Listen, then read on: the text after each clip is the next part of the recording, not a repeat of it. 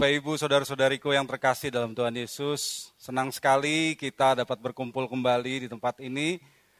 Setelah sekian bulan kita kembali beribadah di rumah masing-masing. Ya, kita bersyukur karena kondisi sudah semakin membaik dan memungkinkan kita untuk kembali beribadah di tempat. Dan sekalipun ada sempat ada gangguan listrik sebentar, tetapi eh, kita tetap bersuka cita, beribadah bersama, ya jangan sampai ini mengurangi sukacita kita. Dan sekarang saya akan uh, menyampaikan apa yang Tuhan ingin sampaikan pada hari ini. Bapak Ibu, saudara-saudariku yang dikasih Tuhan, saya yakin kalau di sini tidak ada orang yang ingin gagal dalam hidupnya. Ya, pasti nggak ada ya. Di rumah juga pasti tidak ada. Tidak ada orang yang bercita-cita ingin jadi orang gagal. Semua orang pasti ingin mengakhiri hidupnya dengan kesuksesan. Semua orang pasti ingin mengakhiri hidupnya dikenang oleh orang lain sebagai orang yang sukses, yang hidupnya bermakna, yang menginspirasi banyak orang. Mungkin karena itu juga kita sering terpukau dengan kisah-kisah sukses yang biasa menjadi sumber motivasi. Misalnya, setiap tahun orang mengikuti daftar orang-orang terkaya di dunia. Ya, saat ini puncaknya orang terkaya di dunia itu adalah Jeff Bezos, ya, pendiri Amazon, Blue Origin dengan kekayaan 177 miliar dolar. Nah, orang kagum karena dahulu kala Jeff Bezos itu pernah harus bekerja di McDonald's untuk memenuhi kebutuhan hariannya. Atau orang terkaya kedua di dunia yaitu Elon Musk, ya pendiri Tesla dan SpaceX dengan kekayaan 151 miliar dolar. Waktu Musk masih kecil, dia sering melamun, menghabiskan waktu dalam angan-angannya sampai orang tuanya khawatir pendengarannya terganggu karena dipanggil dia nggak nyaut gitu ya sering melamun seharian. Lalu orang tuanya juga bercerai, jadi keluarga orang tuanya kurang bahagia. Tapi sekarang dia bisa sukses ini, Bapak Ibu. Kita juga terpukau dengan kisah Barack Obama, orang kulit hitam yang dulu pernah tinggal di Indonesia, eh kemudian jadi presiden Amerika Serikat. Dan banyak kisah sukses lainnya Bapak Ibu. Alkitab juga mencatat kisah-kisah kesuksesan. Tetapi dengan jujur juga Alkitab menyatakan orang-orang tertentu sebagai orang gagal. Dan kalau kita membaca kisah orang-orang yang dikatakan Alkitab sebagai orang gagal itu, kadang kita terheran-heran. Karena kalau kita lihat di mata manusia, dengan ukuran manusia, semestinya mereka ini tergolong orang-orang yang sukses. Jadi kita harus berpikir Bapak Ibu, seperti apa kesuksesan yang benar di mata Allah. Jangan sampai kita mengakhiri hidup di dunia ini sebagai orang yang sukses di mata manusia, tetapi gagal di mata Allah. Ya, jangan sampai kita sukses di mata manusia, tetapi gagal di mata Allah. Bapak Ibu, saudara-saudariku yang terkasih dalam Tuhan, hari ini saya ingin mengajak kita semua untuk belajar mengenai Esau, yang pada zamannya dipandang sebagai orang yang sangat sukses. Tetapi di mata Allah, dia mengakhiri hidupnya sebagai orang yang gagal dan menyia-nyiakan hidupnya. Nah, sekitar 4000 tahun yang lalu, Abraham, bapak leluhur orang Israel, mempunyai anak bernama Ishak. Ya. Dan kemudian Ishak mempunyai anak kembar dari istrinya yaitu Ribka. Nah, anak-anak ini dinamai Esau dan Yakub.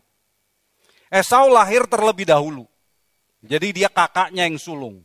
Sehingga dia memiliki hak kesulungan, yaitu hak istimewa di zaman itu yang diberikan hanya kepada anak sulung.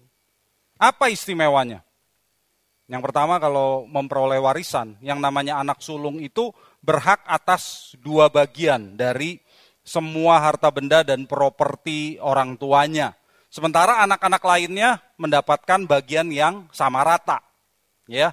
Kemudian yang kedua, anak sulung akan menjadi kepala keluarga dari keluarga besar itu. Kalau di zaman itu keluarganya besar-besar.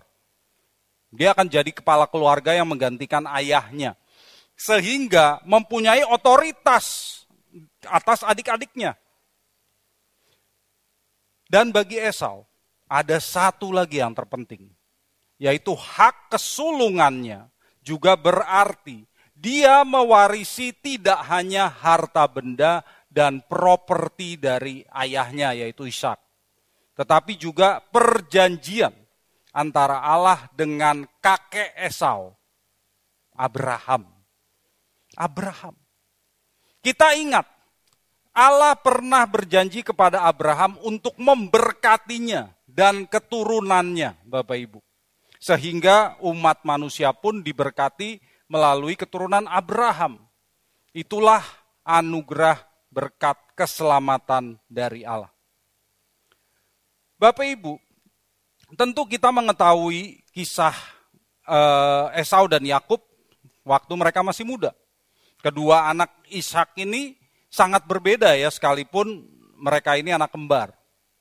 Esau jadi pemburu ya, yang andal dan jadi kesayangan ayahnya. Sementara Yakub Yakub senang di rumah menemani ibunya dan senang memasak. Nah, beda sekali. Yang satu pemburu, yang satu tukang masak. Mau jadi kandidat master chef. Nah, Bapak Ibu, coba ingat. Waktu Bapak Ibu sekolah di SMA, lalu berkenalan nih misalnya ya, ada dua orang anak laki-laki kembar, kakak beradik. Kakaknya hobinya aktif di luar, pinter main basket, pinter main sepak bola, suka memanjat gunung, suka beraktivitas di luar. Nah, yang adiknya hobinya apa waktu ditanya? Oh, saya suka nemenin mami saya. Ngapain? Masak. Cowok loh ya. Coba bayangin. Kira-kira Bapak Ibu lebih senang bergaul dengan yang mana? Yang kakaknya rata-rata. Betul nggak? Rata-rata lebih bergaul dengan kakaknya. Mereka menganggap kakaknya ini laki-laki sejati. Ya laki-laki harus kayak begitu dong, harus aktif. Nah Esau itu seperti itu. Esau itu bisa dikatakan cowok maco. Pria sejati. Nah suatu hari Esau lagi pergi berburu. Lalu dia pulang dengan tangan kosong. ya Dan perut kosong juga, jadi dia nggak dapat buruan. Dan perutnya kosong, dia lagi lapar. Terus dia datang kembali ke rumah, dia lihat adiknya si Yakub sedang memasak. Memasak sup kacang merah. Ya, kacang merah ini lentil merah Bapak Ibu. Ya, kita bisa beli di Tokopedia kalau mau. Jadi bukan kacang merah yang biasa kita beli di pasar, lebih beda. Kecil-kecil kacang merahnya, lentil namanya. Si Yakub lagi masak. Kacang merah itu makanan orang Israel dari zaman itu sampai sekarang. Mereka masih makan sop kacang merah yang sama. Nah, si Esau memberikan meminta Yakub memberikan sup kacang merah itu kepadanya, ya. Tapi Yakub pikir, wah, ini waktunya saya main super deal sama kamu, ya. 4000 tahun sebelum acara itu ada di TV. Nah, dia berkata kepada Esau, Oke, saya kasih sup ini asal kamu tukar dengan hak kesulunganmu. Esau menjawab, ah oke okay lah oke, okay. saya hampir mati kelaparan, jadi udah apa maumu lah, saya setuju aja. Nah, selanjutnya kita tahu apa yang terjadi. Yaitu Yakublah yang melanjutkan perjanjian Allah dengan Abraham. Yakublah yang menjadi pemilik dari hak kesulungan. Dan tindakan Esau itu dikecam oleh Alkitab sebagai nafsu yang rendah. Mari kita lihat Alkitab dari Ibrani 12 ayat 16 dan 17. Ibrani 12 ayat 16 dan 17. Janganlah ada orang yang menjadi cabul atau yang mempunyai nafsu yang rendah seperti Esau yang menjual hak kesulungannya untuk sepiring makanan. Sebab kamu tahu bahwa kemudian ketika ia hendak menerima berkat itu ia ditolak. Sebab ia tidak beroleh kesempatan untuk memperbaiki kesalahannya sekalipun ia mencarinya dengan mencucurkan air mata. Nah, Bapak Ibu, beberapa tahun yang lalu saya pernah ditanya oleh anak saya, Dedi, bukannya Esau yang ditipu Yakub? Mengapa Esau yang dihukum Allah? Kan Yakub yang menipu dia. Nah, dengan mengikuti khotbah ini Bapak Ibu, pertanyaan itu akan terjawab. Mungkin Bapak Ibu juga berpikir seperti itu. Tetapi sebelumnya, mari kita lihat apa yang terjadi dengan Esau sesudah kejadian itu. Esau kan dihukum. Apakah kalau Esau dihukum Allah, kemudian dia jadi orang miskin, sakit-sakitan, hidupnya penuh kesengsaraan, apa yang diperbuatnya semua gagal, apakah demikian? Coba kita lihat Kejadian 36 ayat 6. Kejadian 36 ayat 6. Esau membawa istri-istrinya, anak-anaknya lelaki dan perempuan, dan semua orang yang ada di rumahnya, ternaknya, segala hewannya, dan segala harta bendanya yang telah diperolehnya di tanah Kanaan. Lalu pergilah ia ke negeri lain dan ia meninggalkan Yakub adiknya itu. Perhatikan Bapak Ibu, saudara-saudari yang dikasih Tuhan. Ternyata Esau sukses. Sukses. Kita lihat, biasa orang mengatakan sukses itu trilogi ta. Wanita, harta, tahta, gitu kan? Nah, lihat nih. Wanita, Esau punya istri-istri katanya, lebih dari satu. Ya di zaman itu orang biasa mempunyai istri banyak supaya keturunannya jadi banyak. Nah, juga banyak anak laki-laki dan perempuan. Jadi sekalipun Esau dihukum Allah, Allah tidak mengutuk dia jadi mandul. Dia punya banyak keturunan. Ini kontras Bapak Ibu dengan apa yang kita lihat terjadi pada kakaknya, kakeknya Esau yaitu Abraham yang dahulu bernama Abram. Coba kita lihat janji Allah kepada Abraham. Kejadian 17 ayat 4 dan 5. Kejadian 17 ayat 4 dan 5. Dari pihakku, ini Allah yang berkata, inilah perjanjianku dengan engkau. Engkau akan menjadi bapa sejumlah besar bangsa. Karena itu namamu bukan lagi Abram, melainkan Abraham. Karena engkau telah kutetapkan menjadi bapa sejumlah besar bangsa. Bapak Ibu saudara-saudariku yang dikasih Tuhan, Abraham dulunya bernama Abram. Abram itu artinya Bapa yang ditinggikan. Kemudian Allah mengganti nama Abram dengan Abraham. Artinya Bapa banyak bangsa. Jadi coba bayangkan Bapak Ibu. Kalau di zaman itu orang bertanya kepada Abraham, namanya siapa Pak? Abraham. Oh, pasti anaknya banyak ya Pak. Kenapa? Karena nama Abraham itu artinya Bapak banyak bangsa. Tetapi kalau mendengar orang berkata begitu, pasti Abraham langsung sedih. Kenapa? Nggak punya anak dia. Dia nggak punya anak Bapak Ibu. Istrinya Sarah itu mandul. Jadi nggak punya anak. Hanya dengan campur tangan Allah, intervensi Allah lah, Sarah bisa melahirkan anak. Yaitu siapa? Ishak. Lalu bagaimana Ishak? Anaknya Abraham itu Ishak. Ternyata istri Ishak yaitu Ribka mandul juga. Coba, Abraham istrinya mandul. Ishak istrinya mandul. Sampai 20 tahun setelah mereka menikah, Ribka itu tidak bisa melahirkan anak. Hanya dengan campur tangan Allah lagi, Ribka bisa melahirkan anak, yaitu Esau dan Yakub. Nah, sebagai penulis penerus janji Allah, Yakub juga mengalami hal yang sama coba. Istri yang paling disayangi Yakub yaitu Rahel, mandul juga coba. Abraham, Ishak, Yakub, istrinya mandul semua. Padahal mereka memegang janji dari Allah bahwa mereka akan jadi bangsa yang besar dan menjadi berkat untuk semua bangsa. Sementara Esau bagaimana? Esau nggak punya masalah itu, Bapak Ibu. Esau tidak memiliki masalah seperti Abraham, Ishak, dan Yakub. Esau punya anak laki-laki dan perempuan yang banyak.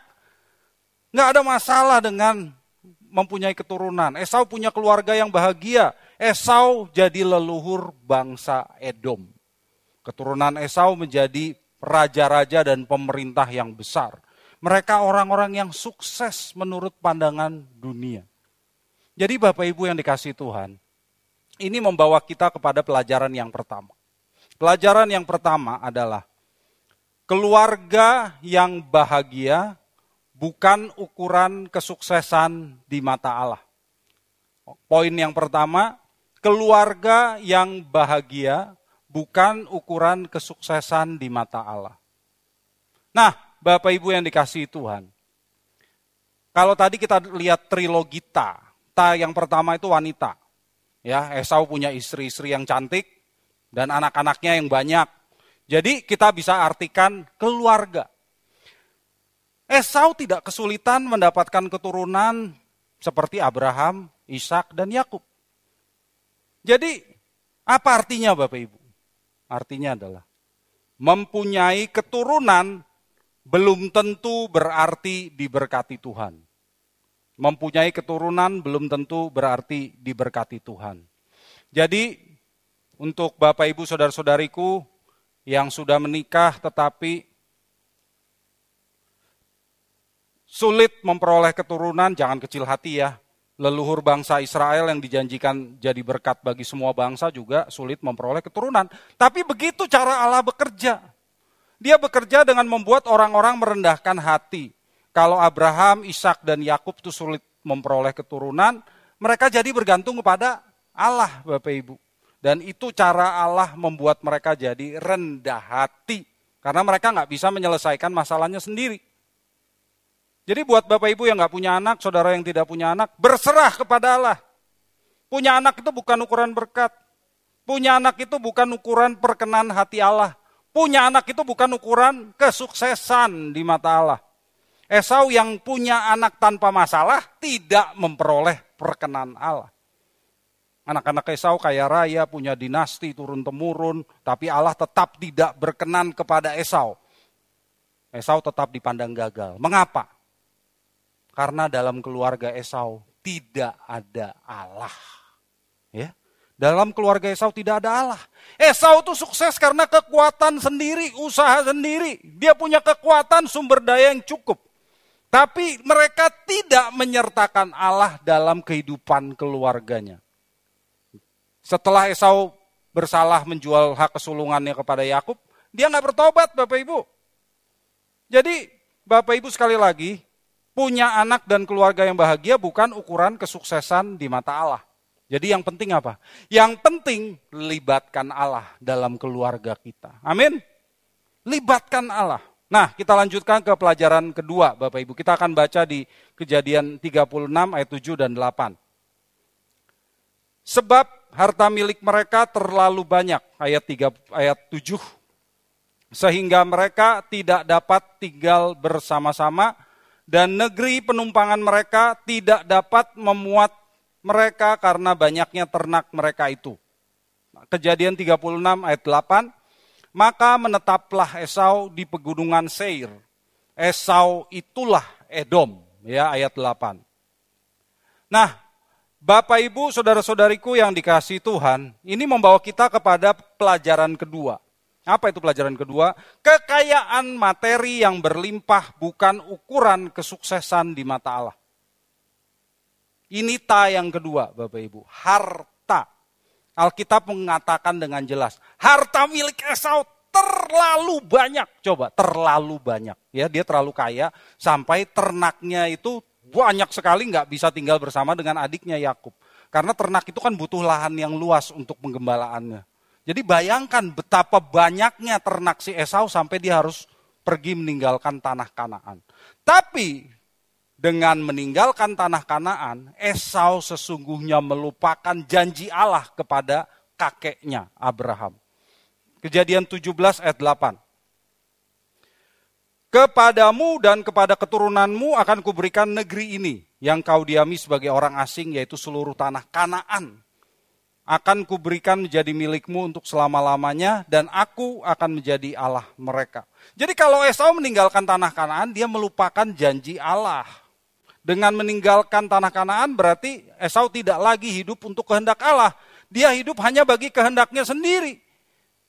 Sehingga sekalipun Esau sukses di mata manusia, dia miskin dan gagal di mata Allah.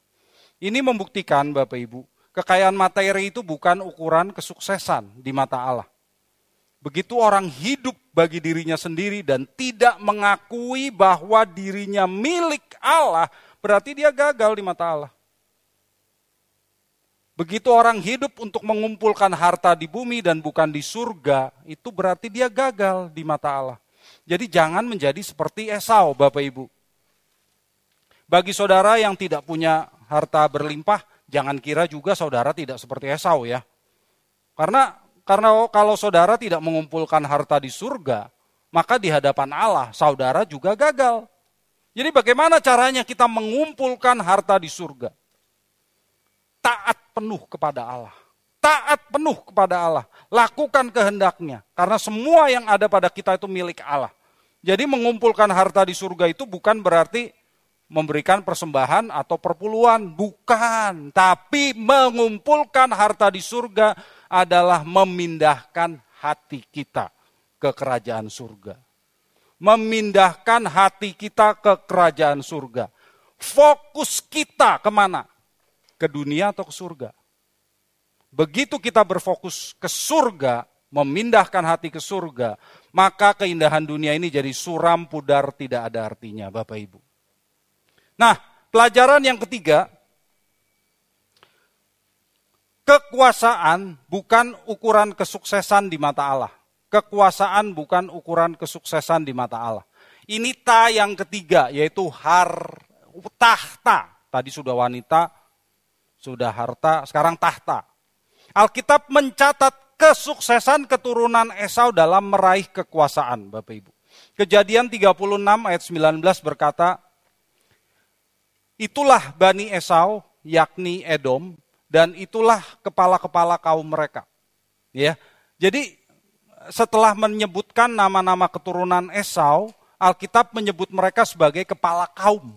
Ini berarti mereka sudah meraih kekuasaan politis di daerah yang mereka diami.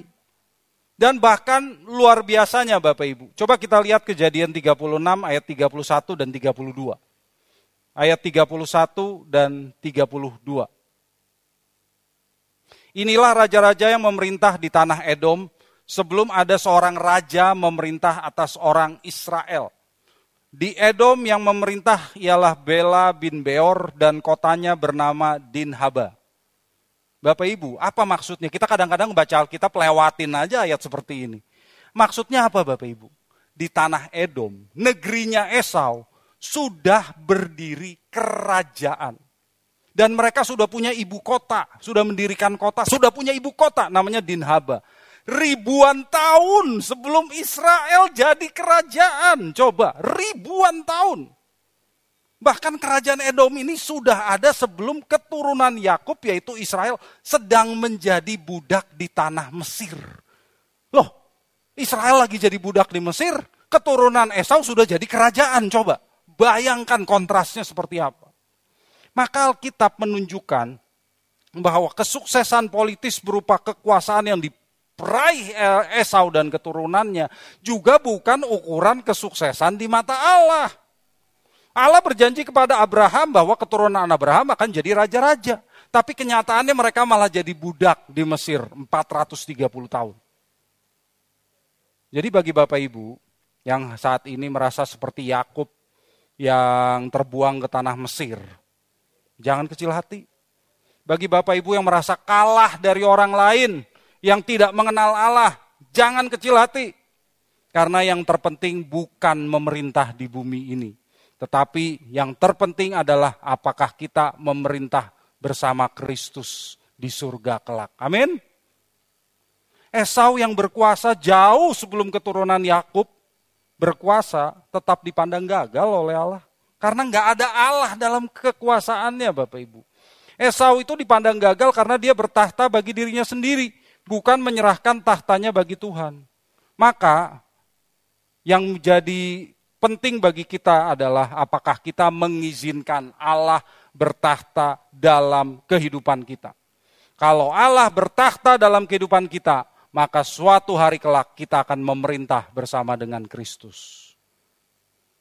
Maka Bapak Ibu Saudara-saudari yang dikasih Tuhan, Esau yang sukses di mata manusia itu tetap dipandang sebagai orang gagal di mata Allah. Dan itu berawal dari apa yang ditulis oleh kitab Ibrani sebagai nafsu yang rendah. Jadi sekarang kita lihat secara singkat aja apa kesalahan Esau sehingga dia terbuang dari janji Allah dan jangan sampai ini terulang dan terjadi dalam diri kita ya. Saya hanya berikan dua karena keterbatasan waktu. Yang pertama, Esau mengutamakan kebutuhan jasmaninya daripada kebutuhan rohani. Esau mengutamakan kebutuhan jasmaninya daripada kebutuhan rohani. Nah, apa Bapak Ibu yang dipandang utama oleh manusia hari ini? Kebutuhan jasmani kan? Kebutuhan jasmani. Itulah sebabnya Bapak Ibu, Bani Edom, keturunan Esau itu demikian suksesnya di mata manusia mereka memang mengejar apa yang penting di mata manusia, yaitu kebutuhan jasmani, uang, kekayaan, kesuksesan jasmani. Itulah sebabnya Alkitab berulang-ulang mengatakan kalau Bapak Ibu baca di kejadian, Esau itulah Edom. Berulang-ulang tuh. Ingat, Esau itu Edom. Edom itu di mata manusia sukses, tapi di mata Allah gagal. Itu. Jadi saat tadi si uh, Esau melihat Yakub sedang memasak sup kacang merah, Esau mengutamakan kebutuhan jasmaninya. Ya, masa bodoh lah soal hak sulungan apaan sekarang, yang penting aku lapar. Ya, itu aja, yang penting aku lapar. Jadi aku makan. Coba bayangkan dengan Yesus yang dicobai oleh iblis saat berpuasa 40 hari 40 malam. Yesus juga kelaparan. Tapi saat iblis mencobai dan menawarkan kepadanya untuk mengubah batu jadi roti, apa jawab Yesus? Manusia hidup bukan dari roti saja, tetapi dari setiap firman yang keluar dari mulut Allah. Yesus tidak tergoda oleh ketawaran, kepentingan, dan kebutuhan jasmani tersebut. Jadi jangan sampai kita menjadikan kebutuhan jasmani itu berhala dalam kehidupan kita, Bapak Ibu. Kalau kita menganggap sesuatu lebih penting daripada Allah, sesungguhnya itu sudah menjadi berhala bagi kita. Ngapa nggak ke gereja pak? Aduh, saya nggak bisa pak ke gereja. Kenapa? Saya cari duit pak. Nah, kenapa nggak ikut ibadah online? Wah, cari duit pak. Jadi cari duit lebih penting daripada cari Tuhan loh. Iya kan? Ini semangat Esau tuh. Sukses di mata manusia tapi gagal di mata Allah. Jangan seperti Esau. Hari ini pelajaran utama kita adalah jangan seperti Esau, ya. Itu pelajaran yang eh, kesalahan Esau yang pertama, Bapak Ibu. Kesalahan Esau yang kedua adalah Esau mengutamakan yang fana daripada yang kekal. Dia mengutamakan yang fana daripada yang kekal. Esau memilih sesuatu yang sementara yaitu makanan yang mengatasi rasa lapar dan menganggapnya lebih penting daripada hak kesulungan, yaitu berkat kekal Allah kepada umat manusia. Dia yang penting yang yang dia pikir yang terpenting adalah mengatasi rasa lapar. Padahal sesudah itu dia akan lapar lagi Bapak Ibu. Tuhan Yesus berkata, Akulah roti hidup, barang siapa datang kepadaku ia tidak akan lapar lagi. Betul nggak? Apakah kita memilih yang fana dibanding yang kekal seperti Esau? Coba perhatikan Bapak Ibu dalam hidup kita ini banyak hal yang fana yang mengalihkan perhatian kita dari yang kekal. Suatu yang tampaknya membawa kesenangan, membawakan kenikmatan dalam waktu singkat, tetapi kemudian menjerat kita sehingga kita menjauh dari Tuhan. Kalau kita terjerat, akhirnya hidup kita menjadi gagal seperti Esau. Hidup kita jadi sia-sia. Contoh Bapak Ibu, Orang sering berkenalan dengan orang-orang yang membawa saudara ke dalam kesia-siaan hidup. Bagi pria yang sudah menikah mungkin ada wanita cantik yang dia lihat yang begitu menariknya sehingga membuat dia mengkhianati istrinya. Terus kalau ditanya, kenapa kok kamu selingkuh? Habis istri saya udah nggak seperti dulu lagi pak. Dulu langsing, sekarang langsung. Loh, emangnya nggak takut Tuhan? Saudara nggak takut Tuhan? Aduh, saya hilaf pak, habis ada kesempatan. Tuh kan, kesempatan. Sesuatu yang fana. Sesuatu yang tampaknya menyenangkan hanya dalam waktu singkat. Tetapi apakah demi hal tersebut yang fana dan singkat, kita rela mengorbankan kekekalan, keselamatan kekal kita seperti Esau? Bapak Ibu, coba kita lihat, Esau dikatakan punya nafsu rendah dan cabul. Kalau zaman sekarang orang bisa suka bukan cuma antara pria dan wanita, pria dan pria juga bisa suka, wanita dan wanita juga bisa saling suka kalau sekarang, ya enggak? Lalu jatuh ke dalam dosa perzinaan. Perzinaan itu bukan antara pria dan wanita saja loh. Bisa antara sesama jenis juga berzina. Coba kita lihat kembali Ibrani 12 ayat 16. Ibrani 12 ayat 16. Janganlah ada orang yang menjadi cabul atau yang mempunyai nafsu yang rendah seperti Esau yang menjual hak kesulungannya untuk sepiring makanan. Orang yang cabul, maksudnya yang berzina, baik dengan sesama jenis maupun berbeda jenis, itu mengorbankan yang kekal demi kesenangan yang fana seperti Esau. Alkitab mengatakan nafsu yang rendah. Bagi Bapak Ibu, saudara-saudari yang mendengarkan pesan ini dan hidup dalam perzinaan, hari ini saya serukan, bertobatlah. Bertobatlah. Jangan bernafsu rendah. Tinggalkan kehidupan bernafsu rendah seperti itu. Jangan mengorbankan ke kehidupan kekal Bapak Ibu demi kesenangan sesaat yang fana. Jerat kefanaan itu akan menjauhkan saudara dari apa yang dikenan Allah. Harusnya yang utama bagi adalah Allah dan bagi saudara adalah kehidupan yang makin dikenan Allah. Makin kudus, makin bertumbuh, makin serupa dengan Kristus. Menanggalkan manusia lama dan mengenakan manusia baru. Kalau saudara terus-menerus mengumbar kefanaan daripada kekekalan, maka saudara sedang menghidupkan kembali manusia lama saudara. Dan saudara sedang membunuh manusia baru saudara. Perlahan tetapi pasti. Jangan berzina lagi, bertobatlah. Kalau tidak saudara bisa binasa. Bapak ibu saudara-saudari yang dikasih Tuhan. Jadi jangan sampai kita dipandang gagal oleh Allah. Karena kita menyia-nyiakan hal yang kudus kekal dan rohani dan lebih memilih untuk mengejar kesuksesan yang fana dan jasmani. Kehidupan Esau itu yang sukses di mata manusia gagal di mata Allah. Jadi mari kita renungkan apakah kita seperti Esau dan keturunannya yang mengejar kesuksesan duniawi, meraih kesuksesan itu tapi gagal di mata Allah atau kita seperti Yakub dan keturunannya yang mengutamakan janji Allah yang kudus, kekal, dan rohani. Yakub dan keturunannya yang berserah kepada Allah, tetap percaya dan setia kepada Allah, dan sabar sekalipun keadaan seperti tidak memihak kepadanya. Yakub dan keturunannya yang setia dan menantikan janji Allah yang dipenuhi oleh Allah secara bertahap, sampai akhirnya dari garis keturunan Yakub lahirlah Sang Mesias, yaitu Tuhan kita, Yesus Kristus. Dialah yang memenuhi janji berkat dan keselamatan Allah kepada Abraham. Bapak Ibu, Tuhan Yesus pernah berkata, apa gunanya seorang memperoleh seluruh dunia tetapi ia kehilangan nyawanya. Esau memperoleh seluruh dunia baginya di zaman itu, tetapi dia kehilangan nyawanya berfokuslah kepada Tuhan dan kerajaannya. Dan pengakuan kepada kita akan datang dari Tuhan. Baik sekali hai hambaku yang baik dan setia. Turutlah dalam kebahagiaan Tuhanmu. Itulah kesuksesan bagi kita. Amin. Jadi tentu sekalipun kita sukses di mata dunia itu baik. Sukses di mata dunia itu baik. Tapi kalau kita dipandang gagal di mata dunia, jangan kecil hati.